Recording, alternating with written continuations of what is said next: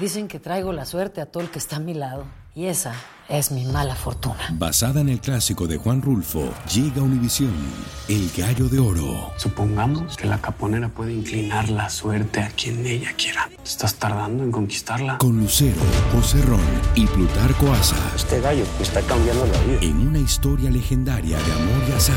No trates de cambiarme, no lo vas a lograr. El Gallo de Oro, gran estreno miércoles 8 de mayo a las 9 por Univisión. Univisión Reporta es un podcast de euforia.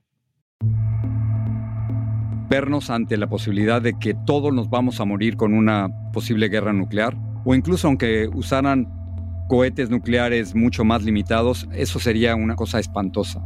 Es Jorge Ramos, periodista que ha cubierto conflictos bélicos en El Salvador, el Golfo Pérsico, Kosovo, Afganistán, Irak, Ucrania, una larga lista. Y en la guerra, una de las cosas que más impresionan siempre es que todas las reglas de comportamiento desaparecen. Y entonces sale lo mejor y lo peor del ser humano. Y lo único que te importa es salvarte a ti y a tu familia. Eso es lo único. Platicamos con Jorge sobre los sucesos más impactantes de este 2022. La invasión rusa a Ucrania, las amenazas a la democracia en México y Estados Unidos y los tiroteos masivos. El otro día estaba jugando tenis. Salí de la cancha de tenis al estacionamiento y un señor al lado que estaba jugando en una cancha a unos metros de mí, abrió la cajuela de su carro y sacó una ametralladora.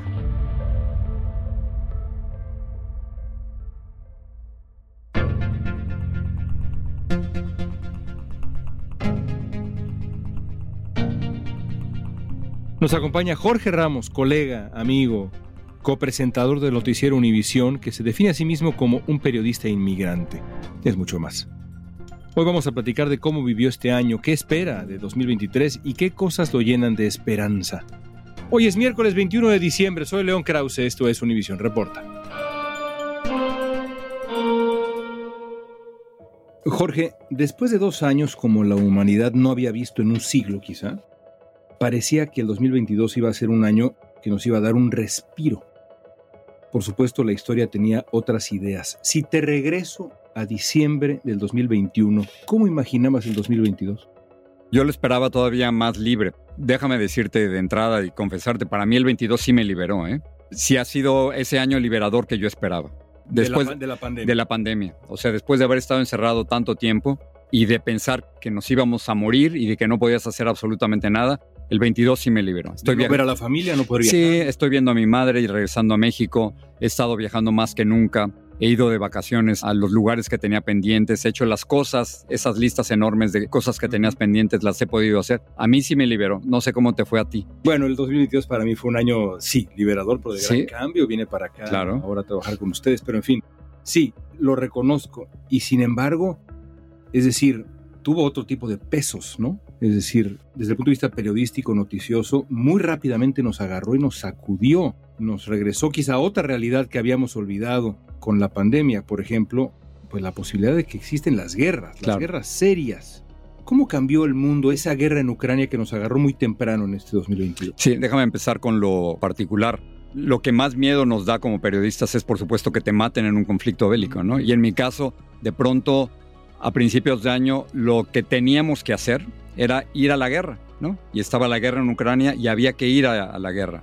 Y la posibilidad meses después de que hubiera algún tipo de conflicto nuclear o de que Putin no solo se volviera loco, sino que no tuviera una salida. Ese razonamiento a mí me parece el más inteligente de todos, como la administración del presidente Biden está buscándole una salida digna a Putin, porque si no se le da una salida digna, como ocurrió por ejemplo en la crisis de los misiles a la Unión Soviética, si no se les permite salir, nos matamos todos.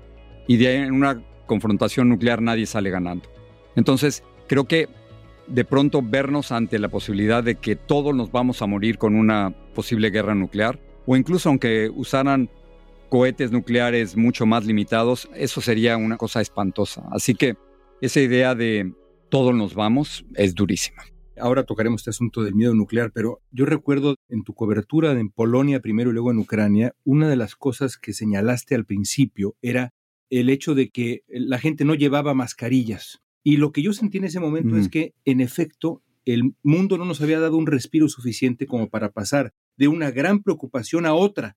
sino que había sido casi inmediato. Seguimos pensando en la pandemia cuando de pronto ahí estás en Polonia viendo llegar a madres y niños y abuelas, todos refugiados de Ucrania, algunos con mascarilla, es decir, la mezcla de conflictos de peso histórico fue muy notable. Qué bueno que lo mencionas. Yo venía con la idea de la pandemia. Venía de un viaje larguísimo, teníamos que usar mascarilla en el avión, en todos los lugares públicos había que usar mascarilla y de pronto llegas a la guerra y tú te das cuenta que las reglas cambian. O sea, a nadie le importaba la pandemia. Por supuesto, si te enfermabas te morías porque no tenías otra opción, ¿no? Si estabas muy mal. Pero ahí nos dábamos cuenta que la pandemia había quedado atrás, que la guerra era lo más importante. Y en la guerra, una de las cosas que más impresionan siempre es que todas las reglas de comportamiento desaparecen. Y entonces sale lo mejor y lo peor del ser humano. Y lo único que te importa es salvarte a ti y a tu familia. Eso es lo único. O que no te maten. Y entonces la pandemia y las mascarillas y todo eso pasaba a un segundo plano. De lo que importaba era... Lo urgente. Lo inmediato, que es sobrevivir. Pero sobrevivir a un nivel muy básico. Es decir, tener un lugar donde no te maten, estar en un lugar donde puedas comer, proteger a los tuyos y todo lo demás no importa. Desde el comportamiento con los carros, los semáforos, las reglas de cierta cortesía, nada importa. La civilidad que uno espera en un lugar normal, digamos. Todo se trata de protegerte. Y me pasó una cosa de película, que en medio del caos y en medio de la guerra que había comenzado, encontramos un restaurante donde todavía un mesero con su corbatita nos atendía y aceptaron mi tarjeta de crédito por última vez. Después de ahí, yo no sé si lograron cobrar esa comida o no, pero todavía había la pretensión de que era la negación, era decir, no quiero aceptar que Rusia nos esté invadiendo. Hola, ¿qué tal? Muy buenos días para ustedes, muy buenas tardes desde Ucrania. Les habla Jorge Ramos. Estaremos hablando. Jorge estuvo en el primer episodio de Univisión Reporta el 14 de marzo, conversando de su viaje a Polonia y Ucrania, sus experiencias. Allá cubrió la gigantesca crisis humanitaria que provocó la invasión de los rusos. En ese momento, más de dos millones de personas habían evacuado su país huyendo de los horrores de la guerra.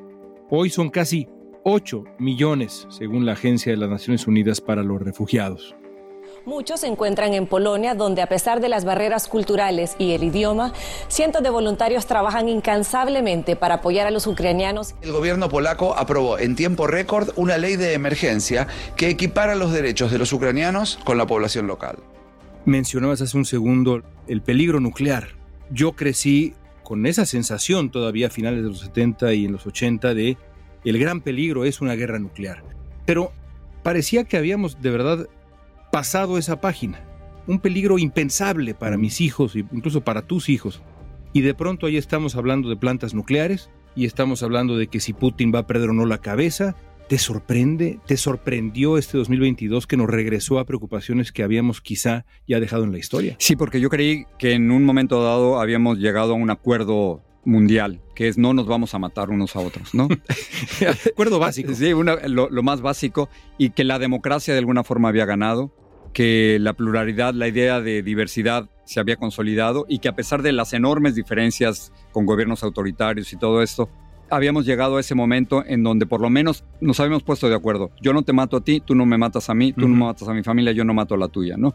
Y de pronto llega Putin con unos deseos enormes de ambición, con una idea muy vieja de la Unión Soviética. Imperio. Totalmente. Y de pronto, como nos ocurrió con Trump en los Estados Unidos, nos damos cuenta que un ser humano, nos puede poner en peligro a millones. Y eso yo creo que lo empecé a entender con Donald Trump, de cómo una sola persona puede casi tumbar un sistema democrático de más de 200 años y con Putin a nivel mundial. Y de pronto llegamos a esta época en donde líderes autoritarios parecen estar tomando el control de muchos países y de nuestra propia vida, ¿no? Me sentí muy vulnerable. Yo también, y creo que millones y millones me recordó en cierto sentido el 11 de septiembre, sí. cómo cambió, digamos, el mundo. Vengamos a Estados Unidos. El 2022 fue un año tan extraño, tan raro, tan bravo, que hasta en lo frívolo nos dejó un sabor de boca raro, insisto. La cachetada de Will Smith. Ah, sí. Ese tipo de gestos que no habíamos visto. Lo que decías ahora, esta transgresión de normas básicas, se conecta con eso que decías, ¿no? Sí, porque uno no le pegas públicamente a nadie. Acabo de escuchar una entrevista de él con Trevor Noah y dice que lo que tenía era rabia contenida. Pero esa rabia contenida, pues te la aguantas o pagas mil dólares de terapia, ¿no? Pero sacar esa rabia contenida en los Óscares y dar una cachetada pública, me parece que estamos transgrediendo regla tras regla de Señal cosas- de los tiempos, sí, también, ¿no? Sí, bueno, estamos de tiempos polarizados. O sea, yo creo que nunca nos había dado vivir tiempos como estos tan conflictivos, en donde estamos tan separados, ¿no? En México estamos separados por López Obrador, o eres López Obradorista o estás en contra de él, aquí eres trompista o estás en contra de Trump. En Rusia, por supuesto, tienen el debate entre Putin y quién no apoya sus medidas de ambición mundial. Así que creo que cuando rompes estas reglas, todos nos sentimos absolutamente débiles y vulnerables, ¿no? Porque te puede ocurrir a ti mismo. Y lo vimos también con otro tipo de violencia, la violencia con las armas que volvió, Jorge. Ese sí fue un respiro en la pandemia, como no podíamos salir, la violencia con las armas, las masacres, los tiroteos disminuyeron radicalmente, como era lógico, y en el 2022 vivimos cosas terribles, lo vimos en Ubalde. ¿Qué te dejó Ubalde? Allá estuvimos. Bueno, es la, resignación total. O sea, agradezco a los Estados Unidos porque me ha dado oportunidades que mi país de origen no me ha dado, pero estoy tristísimo y desilusionado y desesperanzado. ¿eh? Yo no tengo ya esperanzas de que algo va a cambiar con las armas de fuego. Yo he visto a los padres de Parkland, donde murieron casi 20 personas en un ataque en, en la Florida, estar luchando una y otra vez para tratar de llegar a algún tipo de control y no se puede. Interrumpimos nuestra programación habitual para informarles sobre un tiroteo mortal en la escuela elemental Rob de Ubalde. Me dio mucho miedo y solo vi un montón de sangre, los paramédicos. Este año ocurrieron aproximadamente 630 tiroteos masivos en Estados Unidos, esto según The Gun Violence Archive. Las armas son la principal causa de muerte entre los niños y adolescentes de Estados Unidos. El aumento ha sido sostenido desde el 2019. Tiroteo masivo se define como un incidente donde mueren cuatro personas o más. Para ponerlo simple, en lo que va del año ha habido más tiroteos que días. Estados Unidos es el país desarrollado con más asesinatos por armas de fuego en el planeta, de acuerdo con un estudio de Bloomberg. Le siguen Chipre y Bulgaria. En los Estados Unidos, con la segunda enmienda de la Constitución, con el país totalmente dividido, tenemos una masacre tras otra, tras otra. No hay tantos muertos. Estaba haciendo un análisis de muertos en Estados Unidos y en México. En el 2021, las cifras no son exactas, pero en el 2021 hubo cerca de 22.900 muertos en los Estados Unidos, de acuerdo con el FBI. En México hubo treinta y tantos mil. O sea, a pesar de que Estados Unidos es tres veces mayor, hubo menos muertos aquí. Pero los muertos en los Estados Unidos son en las escuelas, es en centros comerciales. Nos puede ocurrir absolutamente a cualquiera. Yo no sé tú, León, pero yo he perdido la esperanza de que las cosas van a cambiar aquí. Creo que es una masacre tras otra y ahí viene la otra. ¿eh? Por desgracia creo que tienes razón. Pero entonces, ¿no crees que habrá un año en el que Estados Unidos finalmente haga lo correcto y se logre deshacer de esta obsesión con las armas? Es una zona No. claramente irracional del país. Sí, pero es que no no importa dónde vayas. El otro día estaba jugando tenis. Salí de la cancha de tenis al estacionamiento y un señor al lado, que estaba jugando en una cancha a unos metros de mí, abrió la cajuela de su carro y sacó una ametralladora. Sacó una ametralladora de la cajuela de su auto.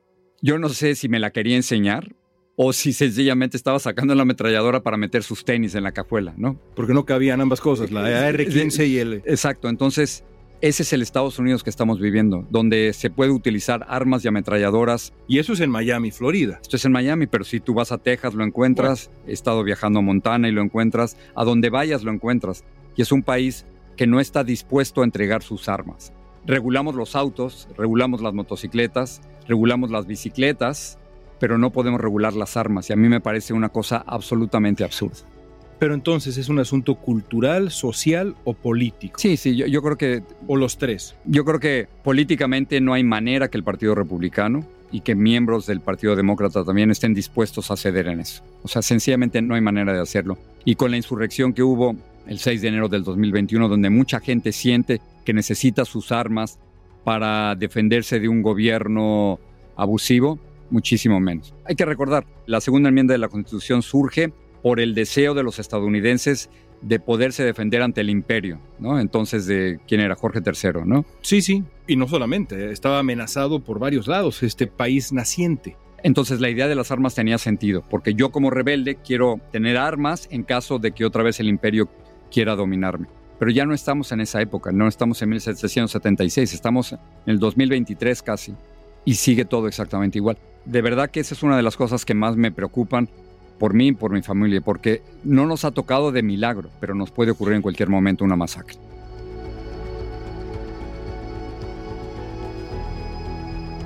Al volver vamos a revisar cómo nos afectó la violencia política en 2022.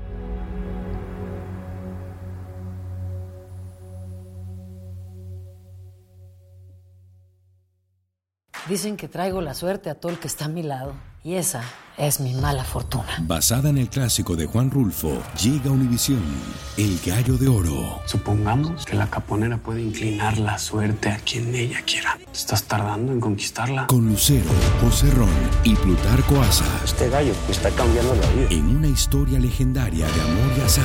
No trates de cambiarme, no lo vas a lograr. El Gallo de Oro, gran estreno miércoles 8 de mayo a las 9 por Univisión. Estamos platicando con Jorge Ramos sobre los sucesos más relevantes de este año que se va. La violencia política también ha reaparecido en Estados Unidos, porque evidentemente es un país que la ha registrado de manera, pues, terrible en muchos momentos, pero aquí regresó con el 6 de enero, de manera muy clara. Y también lo vimos este año, incluso con lo que pasó con el esposo de Nancy Pelosi, que me parece que no es casualidad, decide poner básicamente punto final a su carrera política.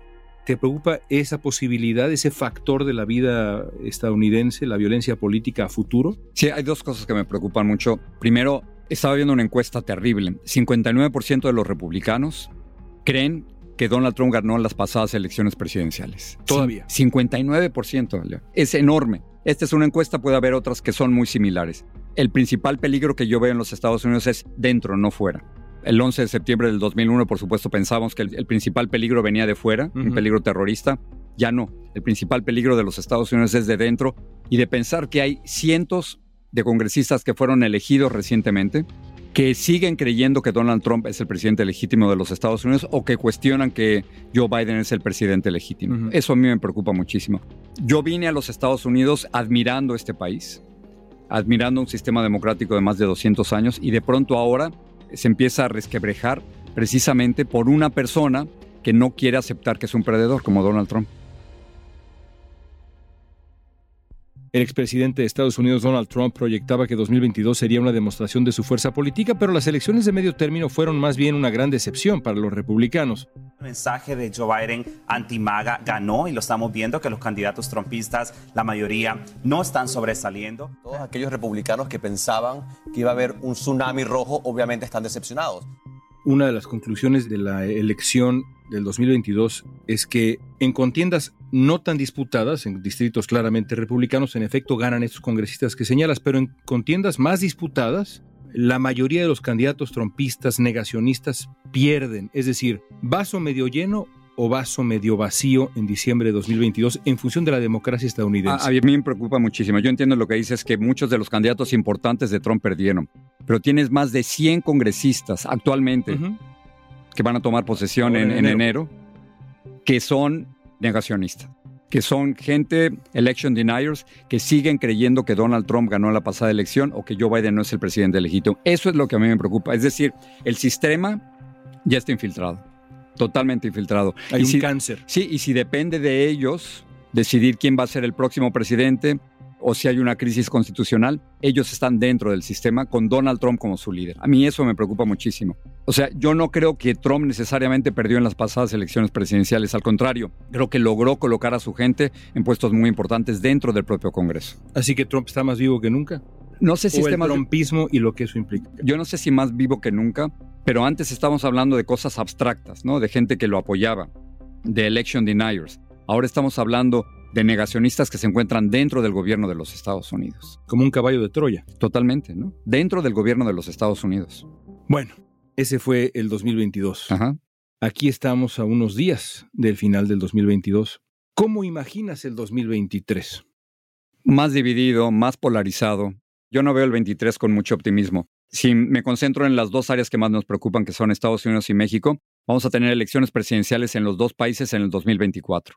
Y no hay nada más sucio y nada más divisivo que las campañas electorales. Entonces, viene una gran pelea con candidatos que van a lanzar ideas al aire que son totalmente explosivas y venenosas. Así que yo veo un 2023 sumamente conflictivo y en preparación al 2024.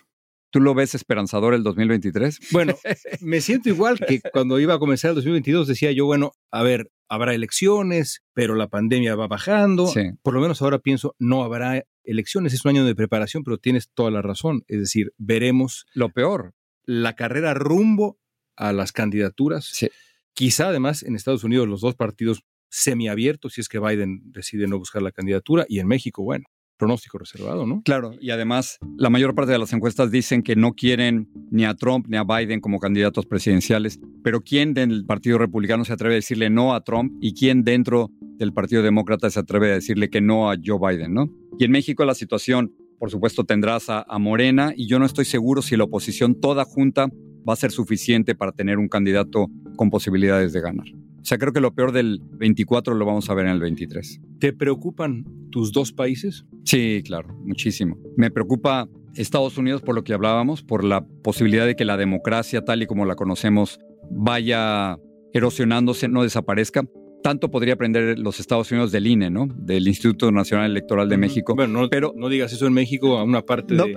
porque dicen que no sirve para No, nada y que hay que reformarlo y... Pero hay Pero tienes 50, razón. hay 50 árbitros electorales. ¿Cómo es posible que en Colorado y en la Florida y en Nueva York y en Michigan cada quien tenga sus propias reglas y tenga su propio árbitro electoral? Me parece una locura. Pero bueno, igual que con lo de las armas, no hay manera de convencer a los estadounidenses de que un organismo federal centralizado se encargue de organizar elecciones. Así que me preocupa mucho los Estados Unidos y me preocupa México, pero sigo creyendo que en México los mexicanos ya no vamos a permitir nunca más tener un gobierno autoritario, un gobierno dictatorial. Yo creo que después de la marcha que vimos a principios de noviembre, donde la oposición demostró su fuerza y luego, por supuesto, viene la contramarcha, ¿no? Pero yo creo que los mexicanos no podemos y no vamos a permitir que las cosas regresen a como estábamos de 1929 al 2000. Yo creo que no. Por último, una pregunta personal. Ajá. Ahora que terminamos un ciclo y comenzamos otro. ¿Dónde encuentra Jorge Ramos la alegría cada mañana? En las cosas más básicas, yo creo. Mientras más viejo te haces, más básico te conviertes, ¿no? Y por ejemplo, llevar a Carlota, de 12 años, la hija de Chiqui, llevarla a la escuela, creo que son esas cosas muy básicas que ahora me doy cuenta que me hacen feliz. Hace poquito, el sábado pasado, estuve mm, viendo a mi hija Paola dos horas como conductora en MSNBC. Y en la noche me tocó ver a mi hijo Nicolás en un partido de la Universidad de Montana, ganando con un, un gol de campo que él metió, ¿no? Te remitiste a los hijos. Las Sí. pequeñas cosas, pero los hijos. Es que yo creo que esas son, en mi caso y a mi edad, yo creo que esas son las cosas que más disfruto ahora, ¿no? Me sigue encantando mi trabajo, o sea, hay gente a mi edad que ya se ha retirado, pero yo creo que me envuelvo loco, ¿no? Porque, porque es que no, Creo lo mismo, ¿eh? ¿sabes qué pasa? Que no tengo plan B, no sé qué seguiría. Entonces, creo que sigo haciendo lo que más me gusta hacer. Pero es en las cosas más básicas, jugar fútbol los sábados, tenis de vez en cuando, ver a mis hijos, conversar con ellos, tener una buena conversación, que es en lo que uno más disfruta. Feliz año, Jorge. Igualmente, feliz año y gracias por invitarme. A ti. En 2023 habrá elecciones en Paraguay, Guatemala, Argentina, quizá también en Perú, que se declaró en estado de emergencia la semana pasada. Las estimaciones de Bloomberg y la calificadora de riesgo Fitch dicen que es muy probable que la economía de Estados Unidos se contraiga, quizá incluso caiga en recesión. SpaceX, la compañía de Elon Musk, dice que planea volar Polaris Dawn en marzo, sería el primer paseo espacial comercial. Y según los críticos, bueno, Top Gun Maverick podría llevarse el Oscar como mejor película. ¿Será? Si gana, les recomiendo que oigan el episodio que le dedicamos en junio a esa película, cómo Tom Cruise revivió las salas de cine. Gran conversación aquella.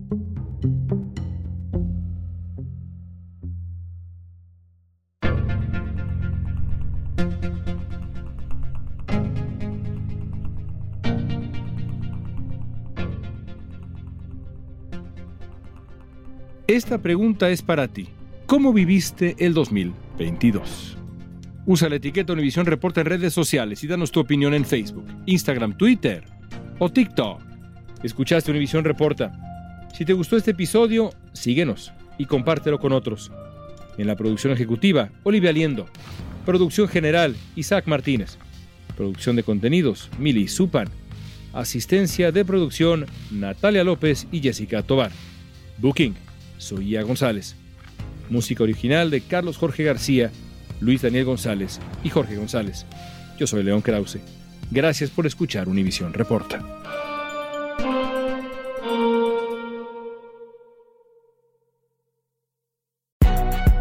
Si no sabes que el Spicy McCrispy tiene Spicy Pepper Sauce en el pan de arriba y en el pan de abajo, ¿qué sabes tú de la vida?